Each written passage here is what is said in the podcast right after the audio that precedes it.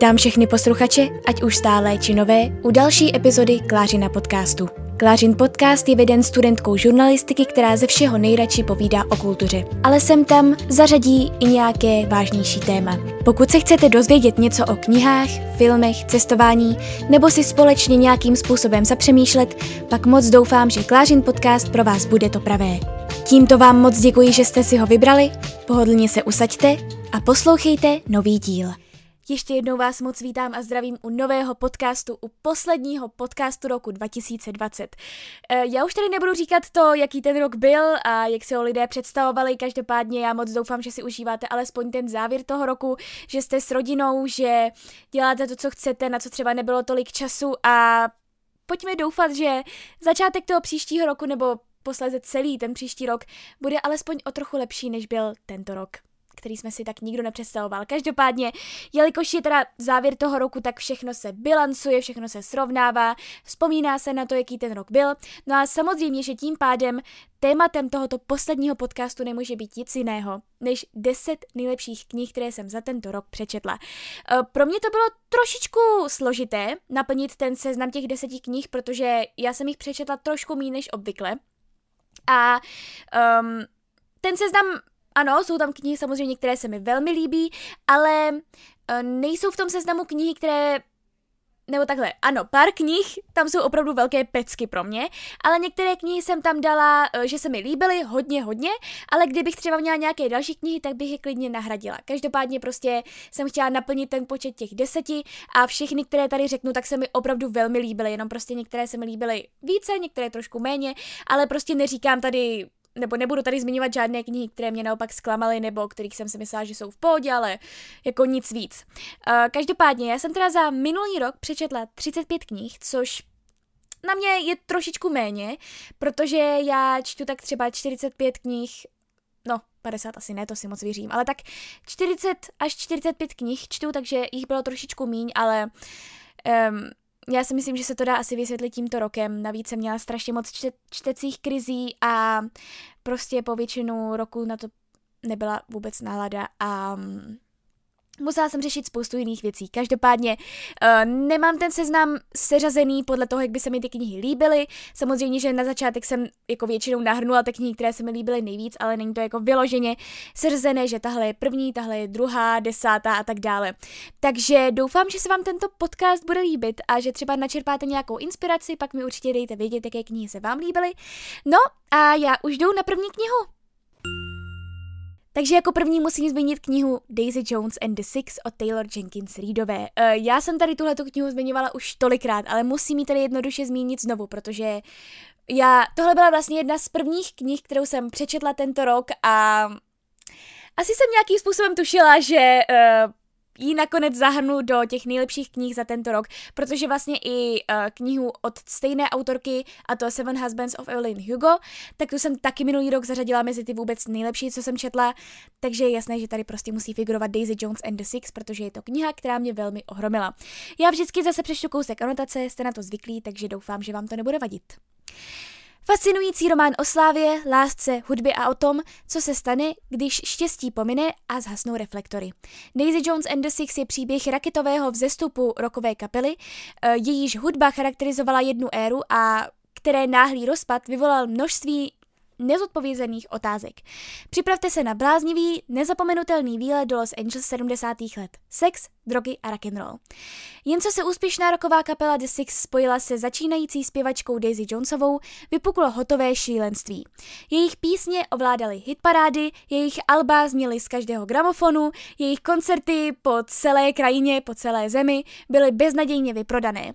A potom 12. Eh, července 1979 se z ničeho nic rozpadly.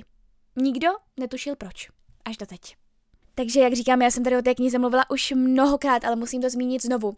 Nebo alespoň to, proč se mně ta kniha tolik líbila, tak to bylo kvůli tomu, že ta kniha byla hrozně dobře napsaná. Ona totiž ta Taylor Jenkins Reid dokáže napsat příběh, který je vlastně fikce, takže člověk si musí opravdu vyhledávat, jestli to je fikce, jestli je tam alespoň něco, nebo aspoň smítko pravdy, nebo jestli je to založené na nějakém opravdovém příběhu, jako celkově. A přesně, když jsem četla Seven Husbands of Evelyn Hugo, tak prostě tam je hlavní postavou herečka, známá herečka, velmi známá Evelyn Hugo a já jsem si říkala, tak já nevím, no tak asi možná existovala a vlastně až ke konci jsem se dozvěděla, že neexistovala. A to samé bylo u tohoto, protože mi se zdálo, jako kdyby ta kapela doopravdy existovala. Zase pak jsem to musela hledat a vlastně jsem se dozvěděla, že ta kapela neexistovala. Prostě ta autorka opravdu, pokud o tom nic nevíte jako já, což teďka už víte, co, takže se vám omlouvám, uh, ta autorka dokáže napsat ten příběh takovým způsobem, že opravdu vy máte pocit, jako kdybyste už něco o té dané osobě nebo o té dané kapele slyšeli, jako kdybyste už jako věděli něco z jejich minulosti, jako kdybyste slyšeli nějaké jejich písničky. A pak vám dojde, že to tak vlastně není. A pak vám následně ještě dojde, že ta autorka v tom případě musí být opravdu skvělá, když dokáže popsat příběh tak, že člověk chvíli pochybuje i nad tím, co by normálně věděl. Každopádně ta kniha se mi líbila ještě z toho důvodu, že byla napsána opravdu velmi uh, originálním způsobem a způsobem, který mě sednul, protože já mám třeba velmi ráda dramata, jako divadelní dramata, divadelní hry, já je velmi ráda čtu a vlastně mi vůbec nevadí, že se to skládá jenom z daných replik. Že tam vlastně není jako ten příběh okolo a tak dále, že opravdu je to založené na monolozích, dialozích a tak dále. A tady právě uh, to bylo vystavené jako takový dokument, ale jako dokument na stránkách. Je to v podstatě jako kdybyste se dívali na mluvící hlavy v televizi, v nějakém dokumentu, které vám povídali něco o čemkoliv. Nevím, o taky vzniku kapely, nebo nějaké jako historická fakta a tak dále. V tomto případě tady jakoby vypovídali členové té kapely a vypovídali o tom, jak ta kapela vlastně vznikla, jaké to bylo, když tam přišla Daisy Jones, um, jak se vlastně rozpadla a tak dále. Takže opravdu je to složené jenom z těch výpovědí těch daných lidí. A to se mi líbilo na tom příběhu ještě mnohem víc, nebo to pro mě tu knihu vyzdvihlo ještě mnohem výše, protože mě se opravdu hrozně já hrozně oceňuji, když někdo jde na to mm, nevím, jestli úplně nazvat jako nekonvenčním, ale takovým originálním způsobem. Když na to nejde tak, že prostě popisovala příběh, přestože vím, že mě by se ten příběh určitě líbil, i kdyby ho popisovala normálně. Ale v tomto případě se mi to líbilo ještě o něco víc, protože to bylo zase něčím ozvláštněné a v dnešní záplavě mnoha knih si myslím, že je hrozně příjemné vidět něco, nebo vidět někoho, kdo se snaží ten příběh a celkově mít ten přístup trošičku jiný. Takže opravdu tuhle tu knihu velmi doporučuji. Um, ona vlastně, pokud se nepletu, tak ten příběh byl trošku inspirovaný kapelou Fleetwood Mac, což je řekla i samotná autorka.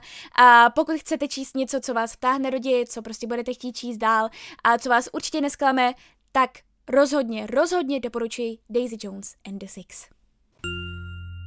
Tak a jako druhou knihu tady máme Vrány od Petry Dvořákové. Dvanáctiletá Bára se právě nachází na Prahu dospívání. Projevuje se u ní výtvarné nadání, ale také živelná a občas nezvladatelná povaha. S nástupem puberty se konflikt mezi její spontánností a touhou matky po nekomplikovaném životě dramaticky prohlubuje. Zvlášť v kontrastu s její o něco starší, poddajnou sestrou. Čím více chce Bára svou přirozenost realizovat, tím úporněji se její okolí snaží tyto nesrozumitelné a průměru se vymykající potřeby ovládnout. Jejího talentu si všimne mladý učitel výtvarné výchovy přezdívaný Frodo, který jí nabídne citlivou oporu v boji s nároky rodiny, jež pod fasádou vnější spořádanosti ukrývá i velmi temná místa. Jenže Bára svoji válku v zákopech nerozumění stále prohrává. Tak já si myslím, že kdo neslyšel o bránách, jako kdyby nebyl. Tohle je kniha, která v podstatě v prvním čtvrtletí um, roku zahýbala celým Instagramem. A to nejenom jako Bookstagramem, ale podle mě celým Instagramem a v podstatě celou republikou, protože kohokoliv jsem se ptala, tak prostě Brány buď měl na seznamu, že si je chce přečíst, nebo je už měl přečtené, nebo je měl prostě doma na, no, na nočním stolku, nebo je zrovna četl. Takže opravdu tahle ta útlunká knížečka, která má asi 170 stran, dokázala vyvolat neskutečné halo, neskutečný boom.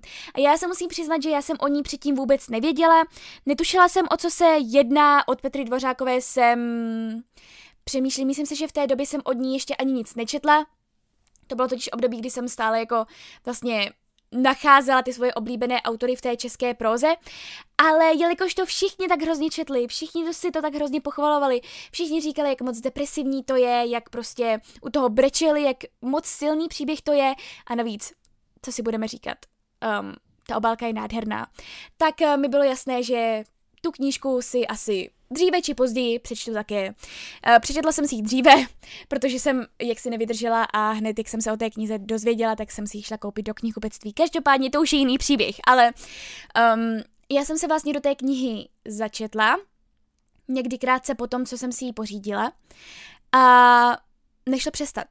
V tomto případě opravdu byla to jedna z mála knih, protože já bohužel už tím, jak jsem jako nasycená těmi různými knihami, tak u málo kterých knih mám to, že se hrozně těším, až eh, budu číst dál, až prostě budu pokračovat dál, až si sednu opravdu večer k té knize a přečtu si alespoň pár stránek, až si tu knihu otevřu v metru. To mám u strašně málo knih, ale u této knihy to bylo hrozně intenzivní. Já jsem prostě potřebovala číst tu knihu dál, měla jsem ji přečtenou opravdu za chvíli. A myslím si, že v tomto případě jsem nebyla jediná, že to takhle mělo spoustu lidí.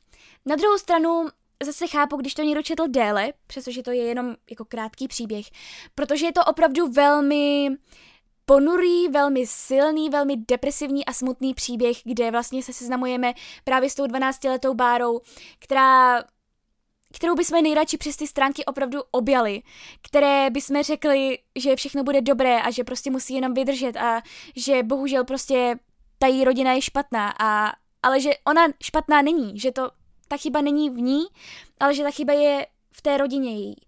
A prostě bylo hrozně bolestivé tam vidět, jak očividně jí srovnávají s tou její sestrou, prostě jí mají radši a Bára tam prostě zůstává na ocet a je nemilovaná a myslím si, že prostě na to dítě to má hrozné následky, když vidí, jak je v mládí nemilované.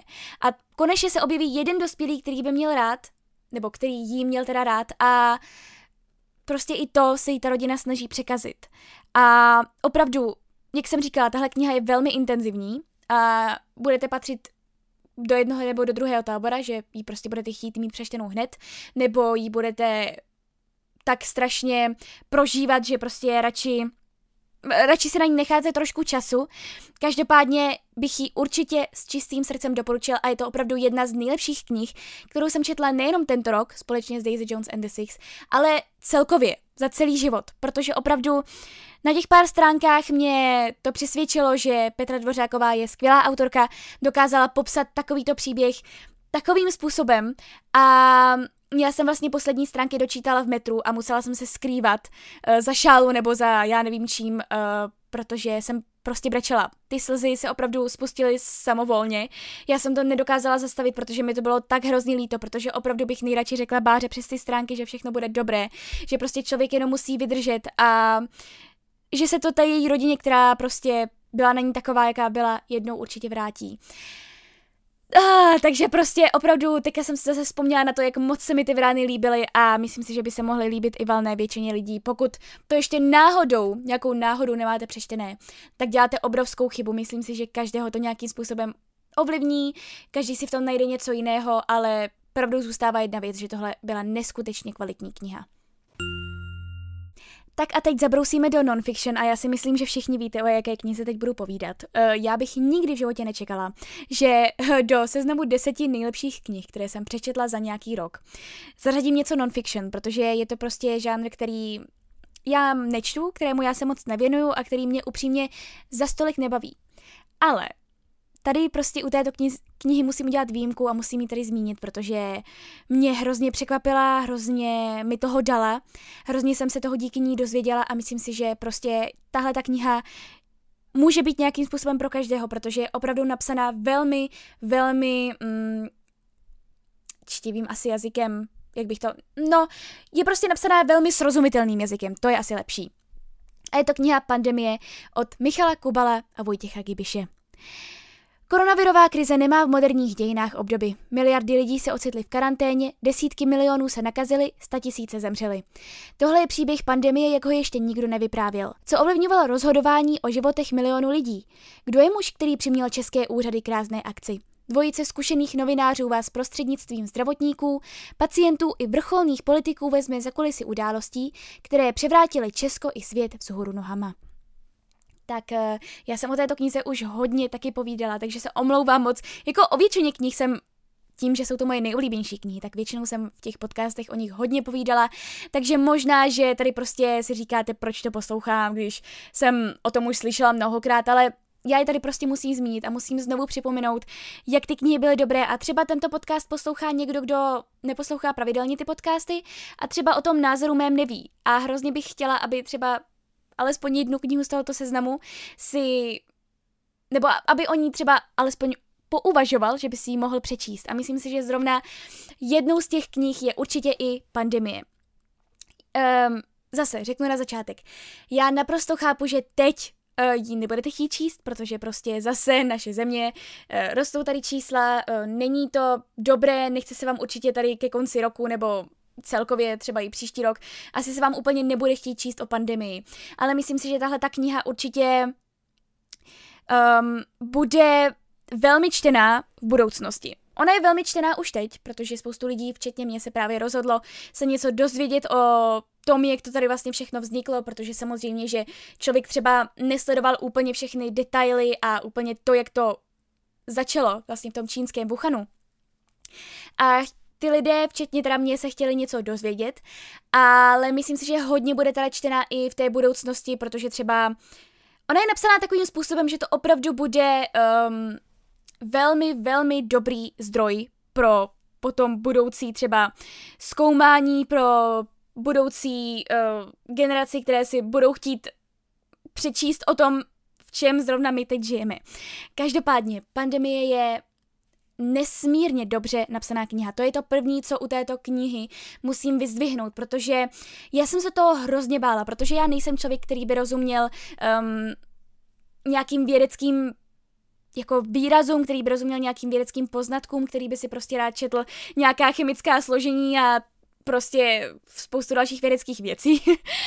um, nikdy jsem na to nebyla, každopádně bála jsem se toho. Opravdu hodně jsem se toho bála, ale vlastně vůbec, vůbec nebylo proč, protože já jsem si řekla jeden večer, že se do této knihy podívám, mm, samozřejmě byla jsem vyděšená z toho, že ta kniha vlastně popisuje jenom prvních, vlastně jenom první půl rok, dalo by se říci, uh, té pandemie u nás, a nejenom teda u nás, ale vlastně i ve světě.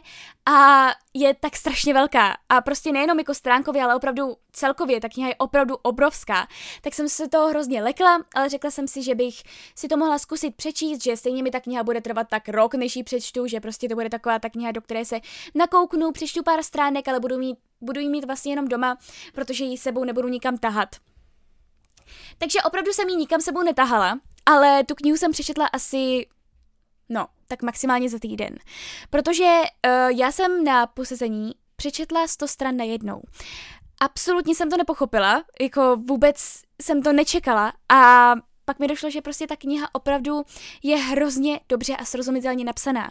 Ona totiž nevypráví ten příběh prostřednictvím právě nějakých těch vědeckých poznatků. Samozřejmě, že i ty tam jsou, ale je to vyprávěné právě prostřednictvím různých lidí, kteří mají s pandemí co dočinění, jak na té české scéně, tak na té zahraniční scéně. Jsou tam výpovědi třeba prvních nakažených, jsou tam výpovědi vlastně lidí, kteří uh, se snažili v té Číně vlastně dát najevo, že tato pandemie opravdu je špatná a že tady může provést hrozné věci. Uh, jsou tam výpovědi prostě uh, lidí, co se snažili tady tomu pomoct, jsou tam opravdu výpovědi i těch politiků.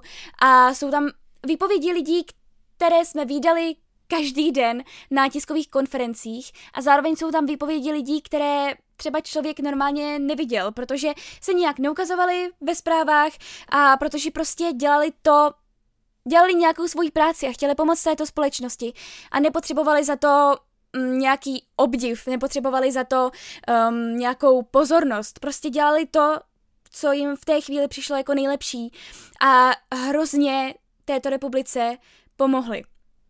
A myslím si, že právě i tohle je důležité, dozvědět se o těch lidech, kteří jsou vlastně skrytí, kteří tady té republice opravdu velmi pomohli, kteří, bez kterých by třeba spoustu dalších lidí bohužel prostě snášelo ten covid mnohem hůř.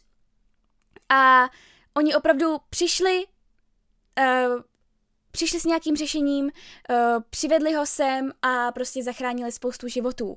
Takže opravdu nebojte se té knihy, já naprosto chápu, že ji teď nebudete chtít číst, ale třeba v budoucnosti, když si budete chtít znovu osvětlit, co se tady dělo, když si budete chtít osvětlit spoustu různých detailů a když nebudete chtít zapomenout na to, co um, jak se tady vlastně rozhodovalo. A tak si myslím, že tahle ta kniha je opravdu to pravé. protože hlavně, jak teda říkám, je srozumitelně napsaná, je napsaná prostřednictvím těch příběhů těch různých lidí.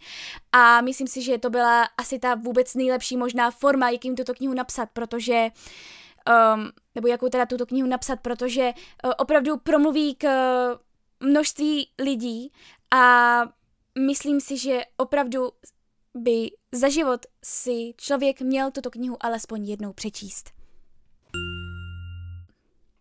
Tak a odkláníme se od non-fiction v tomto podcastu úplně a jdeme na další fikci a tou je Veronika se rozhodla zemřít od Paola Coela.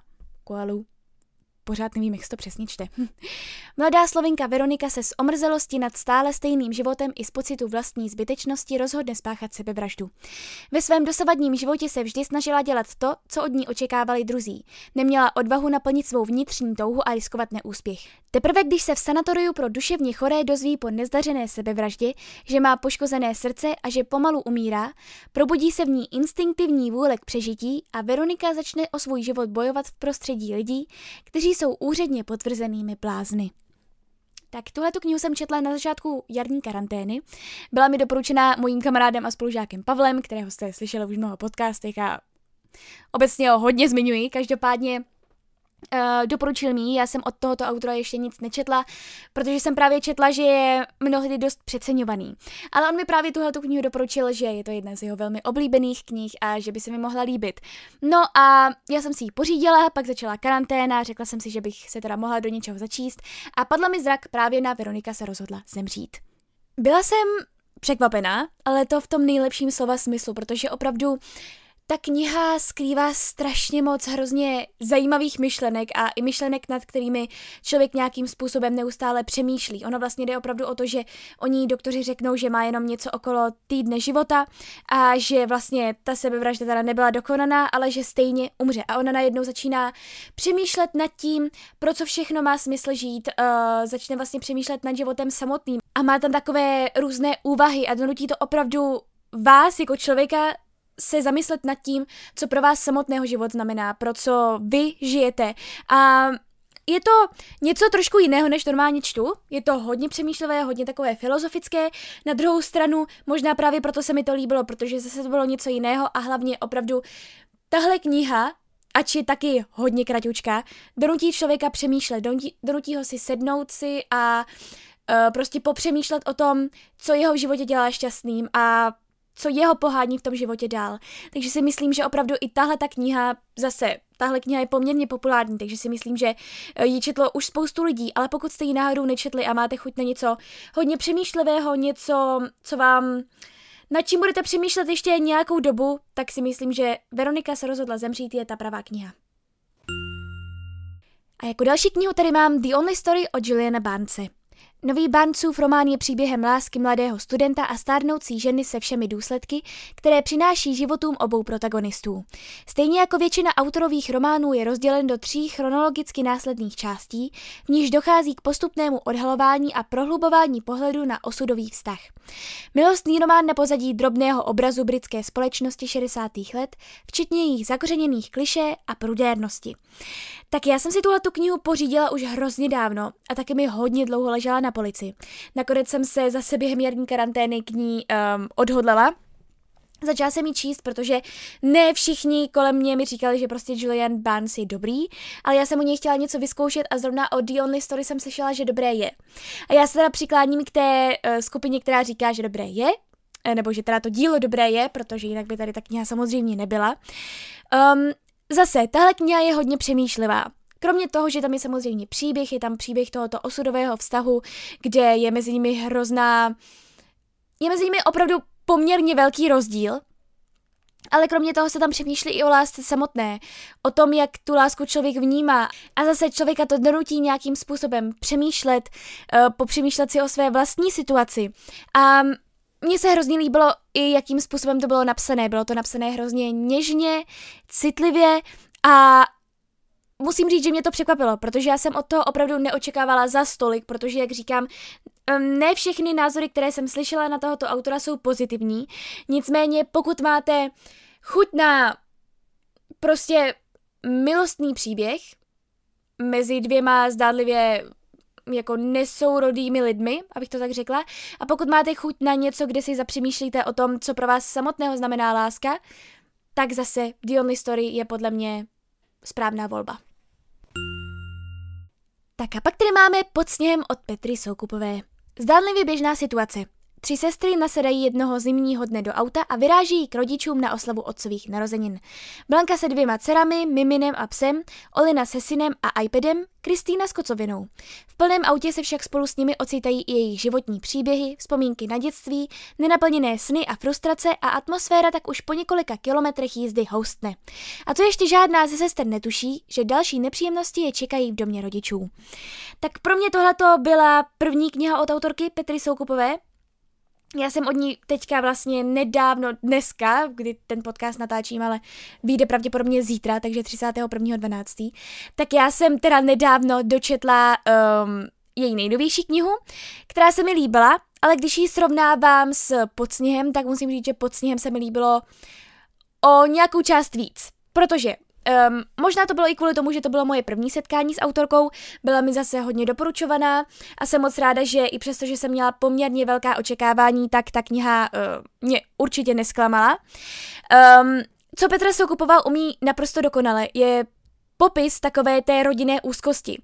Takového toho, když přesně jako člověk už neví kudy kam, když už prostě je s lidmi, které nemá rád a už prostě neví, co má dalšího dělat a je tam cítit úplně ta úzkost, to napětí mezi těmi um, členy rodiny a Tady opravdu každá z těch sester je naprosto jiná, takže je jasné, že kdykoliv se setkají, tak prostě to musí vyústit v nějakou hádku, musí to vyústit v nějakou potyčku nebo něco takového. No a to ještě ale opravdu netuší, co je čeká, až přijedou do domu jejich rodičů. Takže opravdu um, tento příběh vlastně není dlouhý dějově, protože opravdu se to odehrává jenom v podstatě ten jeden nebo maximálně dva dny, ale myslím si, že jenom ten jeden den. Ale opravdu na těch, um, teďka nevím, možná 250-300 stran tam je tak strašná úzkost a tak strašné napětí, že opravdu přes ty stránky to cítíte i vy. A je vám z toho špatně. Mně třeba z toho bylo i mně si fyzicky špatně, protože už jsem si říkala, že tohle už prostě nemůže jít dál. Už jako tolik si toho řekli a prostě já bych to musela asi všechny profeckat, já nevím, než bych to dělala, ale, ale prostě každá z nich měla něco špatného, každá z nich měla nějakým způsobem i něco dobrého, ale opravdu um, každá Každá z nich něco sváděla na tu druhou, na tu třetí a přitom za to mohli všechny úplně stejně, stejně tak jako jejich rodiče a opravdu... No, pokud si chcete přečíst něco, u čeho opravdu budete chtít vytrhnout pomalu stránky z knihy, ne, že bych to zase dělala, to jako bych si ní nedovolila, ale něco, při čem prostě budete úplně úzkostliví a přičem si budete pomalu trhat vlasy z toho, že už byste prostě odtamtud museli vypadnout, tak pod sněhem je správná volba. A jako další tady má Metu od Pavla Barše. Superlidé existují, ale žádný z nich není superhrdina. Nikdo na začátku 21. století nepotřebuje nadšence ve spandexu a pláštěnkách, kteří by se po nocích honili za zločinem. Za to po show, za to po super show businessu se lidé můžou utlouct. Ve světě, kde jsou super schopnostmi obdařené mety světovými celebritami nebo preventivně stíhanými nepřáteli státu, nechce být Lenka Křížová ničím z toho. Je to zkrátka holka, která si chce odchodit vysokou, utratit alimenty a občas pomoct kamarádce u zkoušky svými mimickými schopnostmi. O slávu ani o davy fanoušků se nikdy neprosila. A přesto se zdá, že jednoho má. Tak já se musím přiznat, jak asi ti, kteří třeba ten tento podcast poslouchají pravidelně, tak víte, že já jsem od Pavla Bareše, přestože je to skvělý člověk a hrozně ráda se s ním vždycky vídám na nějakých knižních akcích, tak já jsem od něj nic nečetla. Nečetla jsem od něj bohužel prostě trilogii projektu Kronos a nic dalšího, pokud něco dalšího má, myslím si, že ne. Ale um, meta mi přišla jako fajn takový začátek, protože to je standalone, nemá to pokračování, nevíme, jestli to bude mít, já si myslím, že asi to nebude mít pokračování. A řekla jsem Pavlovi, že si prostě tu knihu pořídím, pokud udělám zkoušku nejtěžší, kterou, které jsem se hrozně bála. Udělala jsem ji, hned jsem mířila do knihkupectví společně s Áďou a obě dvě jsme si koupili svůj vlastní výtisk. Tak moc jsme se na tu knihu těšili a nechtěli jsme jí mezi sebou dělit. Takže obě dvě jsme si koupili prostě tu stejnou knihu. Každopádně um, Meta byla jedním z nejzajímavějších a největších objevů pro mě tohoto roku. No a to vlastně ze všech stran, protože hlavně ta kniha je neskutečně dobře napsaná. Já nevím, pokud jste někdo měli to štěstí se potkat s Pavlem Barešem a na nějaké akci, na nějaké prostě autogramiádě, na čemkoliv, tak jste asi poznali, že je vtipný a že prostě opravdu je hrozně sympatický člověk. A on stejným způsobem, jakým mluví s vámi, tak stejným způsobem je napsaná ta kniha. Je to jako kdyby vám ten příběh vyprávěl nějaký váš známý, někdo, s kým se prostě znáte, s kým se přátelíte. Je to opravdu Pavel Bareš má neskutečný talent na psaní a to je první věc, kterou jsem si uvědomila a jedna z věcí, proč budu jeho další knihy určitě vyhledávat.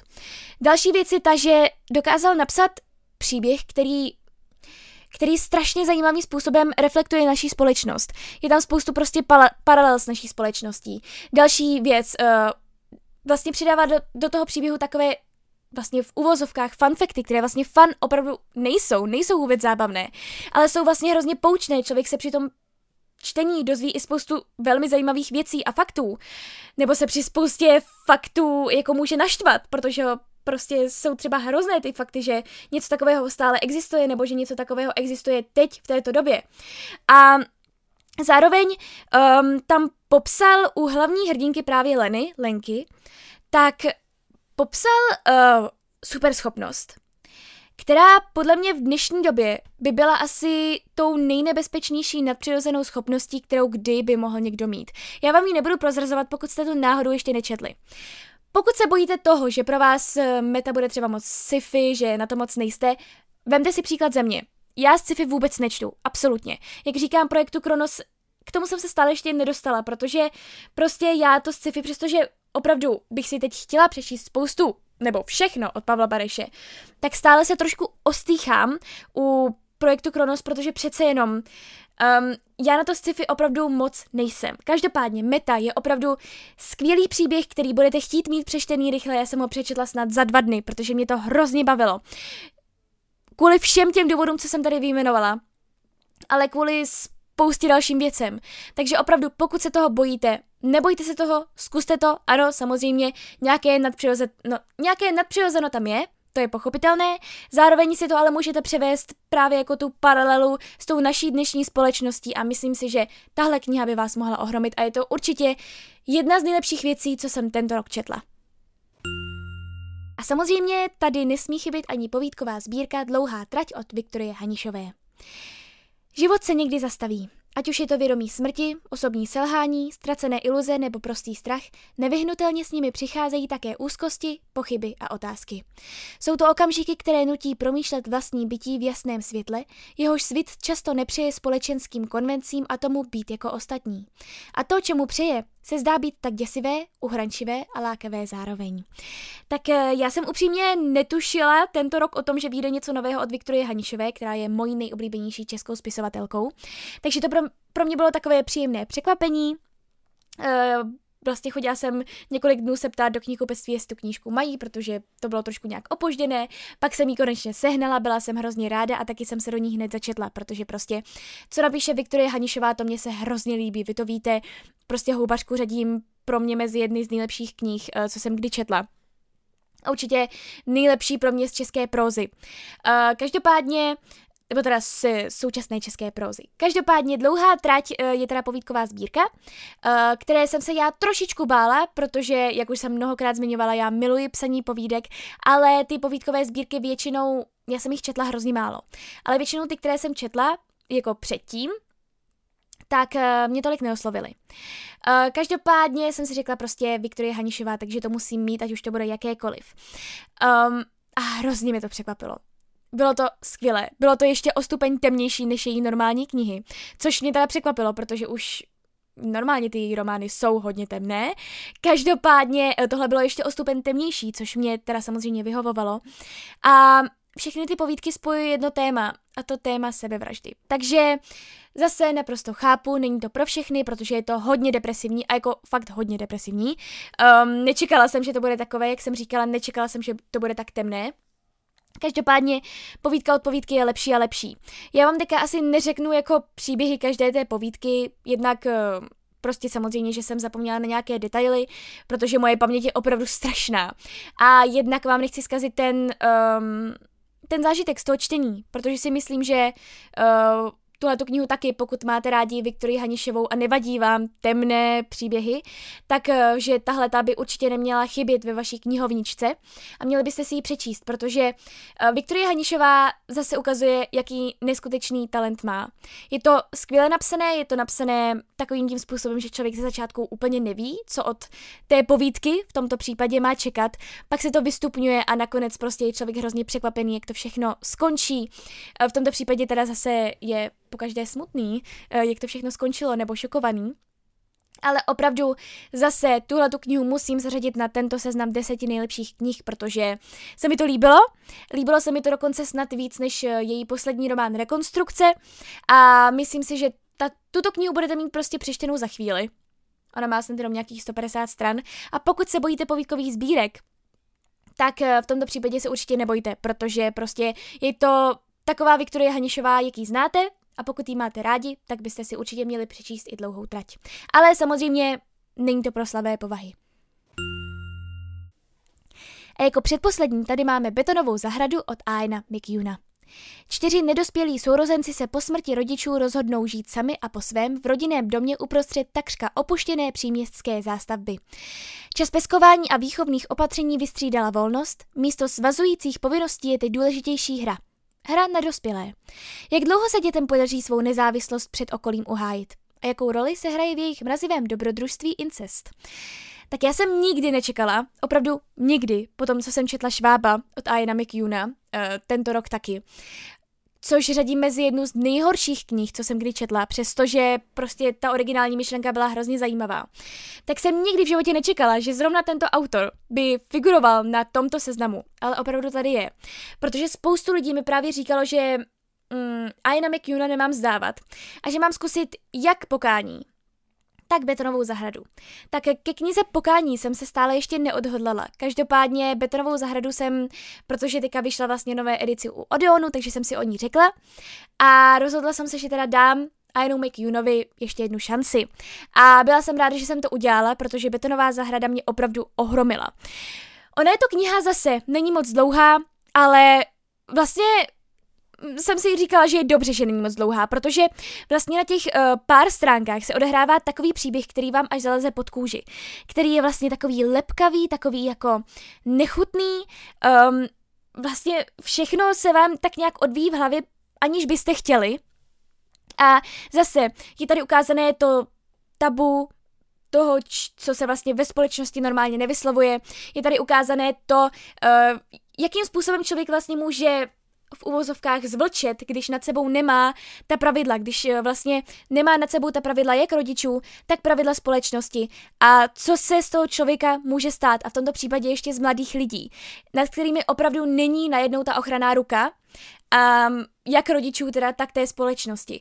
Takže tento román, jak jsem říkala, opravdu vám zaleze pod kůži. To nejde tak, že byste to četli bez toho, aniž byste do toho byli prostě ponoření.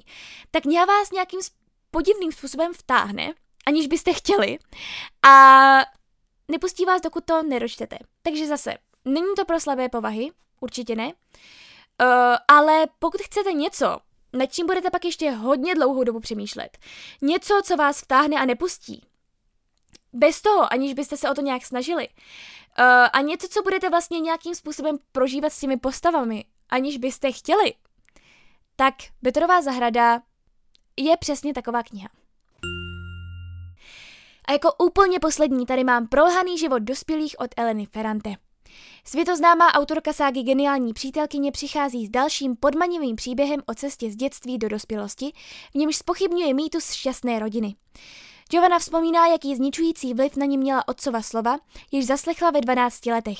Své rodiče, vzdělané učitele pohybující se v intelektuálních kruzích, zdánlivě neporazitelné a milující, začne vnímat jinak. Když se ptá, proč se nikdy nesetkala s rodinou svého otce, setkává se se lží, přetvářkou a spletitými rodinnými vztahy. Klíčovou v jejím odcizení se stává teta Vittoria, otcova sestra, kterou kdysi odříznul. Tak já jsem se um, této knihy hrozně bála, protože já miluji tetralogii Geniální přítelkyně, považuji to zase za jedny z nejlepších knih, které jsem kdy četla.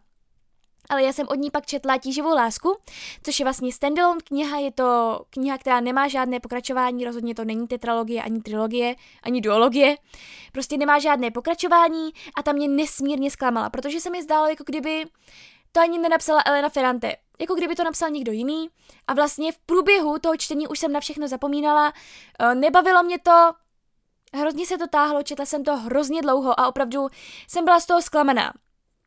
Takže jsem se pak právě bála číst její další standalone knihy, protože jsem se bála, že by nastalo to samé a já jsem si nechtěla kazit ten dojem z té geniální, geniální přítelkyně.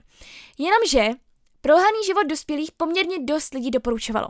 A tak jsem si řekla, stejně jako u Iana McEwana, i když tam teda ta nenávist byla hodně velká u Iana McEwana, uh, tak jsem si řekla tady u Eleny Ferrante, že zkusím její prolhaný život dospělých a uvidím, jak se mi to bude líbit.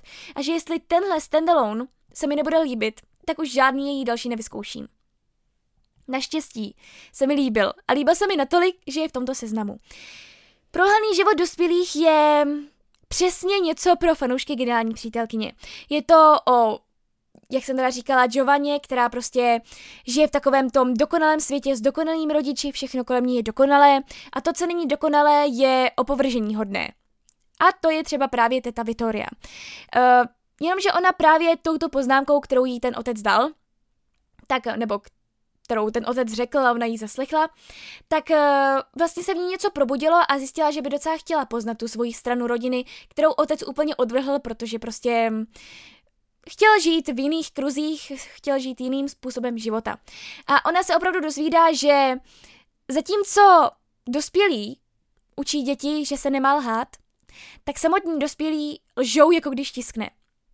A velmi často. Um, zase, přesně jsou tady ty popisy Eleny Ferrante, přesně jsou tady ty popisy. Mně se hrozně líbí, že ona nemá jenom popisy jako um, třeba prostředí, ale které jsou mimochodem dokonalé, protože vždycky popisuje tu Neapol ve veškeré své ošklivosti a zanedbanosti ale ona zároveň si velmi potrpí i na vlastně popisech změny člověka.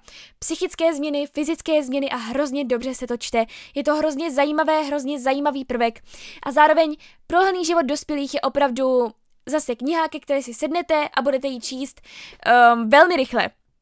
Já si ji měla přečtenou velmi rychle, protože byla opravdu čtivá, velmi dobře napsaná a tohle je přesně ta Elena Ferrante, kterou znám a kterou mám ráda. Takže pokud se vám líbila geniální přítelkyně, nebo pokud chcete zkusit Elenu Ferrante a nechce se vám úplně teďka do tetralogie, tak zkuste Prolhaný život dospělých, protože přesně tímto způsobem je pak napsaná geniální přítelkyně a tíživou lásku radši nikdy neskoušejte. Takže to bylo mých 10 nej. Já moc doufám, že jsem na žádnou nezapomněla, ale snad ne. Já vám chci popřát co nejšťastnější vstup do nového roku, do roku 2021 a pojďme doufat, že tento rok bude pro všechny mnohem lepší a že tam bude třeba alespoň už nějaká naděje, že by se to mohlo zlepšit.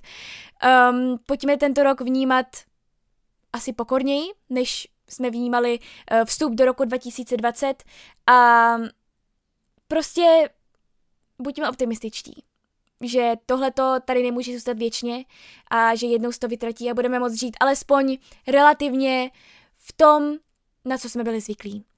Já bych vám chtěla takhle na konci podcastu strašně moc poděkovat za vaši přízeň, za to, že jste poslouchali podcasty, přestože nejsou vždy úplně tak pravidelné, jak bych chtěla. Hrozně moc vám chci poděkovat za vaši podporu, protože bez vás by to prostě nebylo ono a opravdu si toho velmi vážím, každé vaší zprávy, uh, každého vašeho komentáře, um, čehokoliv. Prostě hrozně si toho vážím, vůbec nechápu, čím jsem si to zasloužila, protože jste všichni hrozně hodní na mě a Opravdu mám z toho obrovskou radost, takže vám hrozně moc děkuji. Já moc doufám, že vás podcasty i Instagram a celkově kláření knihy budou bavit i v dalším roce. Uh, budu se snažit to dát zase trošku jako pravidelněji, každopádně v příštím roce mě toho čeká dost, um, takže uvidíme, jestli se mi to všechno povede. Uh, doufám. Držte mi palce, já držím palce taky vám se vším a uh, asi se mi to nebude vést úplně tak, jak bych chtěla, ale budu tady stále pro vás, klářiny knihy stále tady budou, protože mě to hrozně baví a samozřejmě pro mě je největší radost, když s vámi můžu sdílet moji lásku a tu lásku ke knihám. Uh, takže se mějte krásně, uh, oslavte v bezpečí a hezky nový rok a uslyšíme se příští rok 2021. Takže ještě jednou vám moc děkuji za úplně, úplně všechno. A Užívejte, mějte se krásně.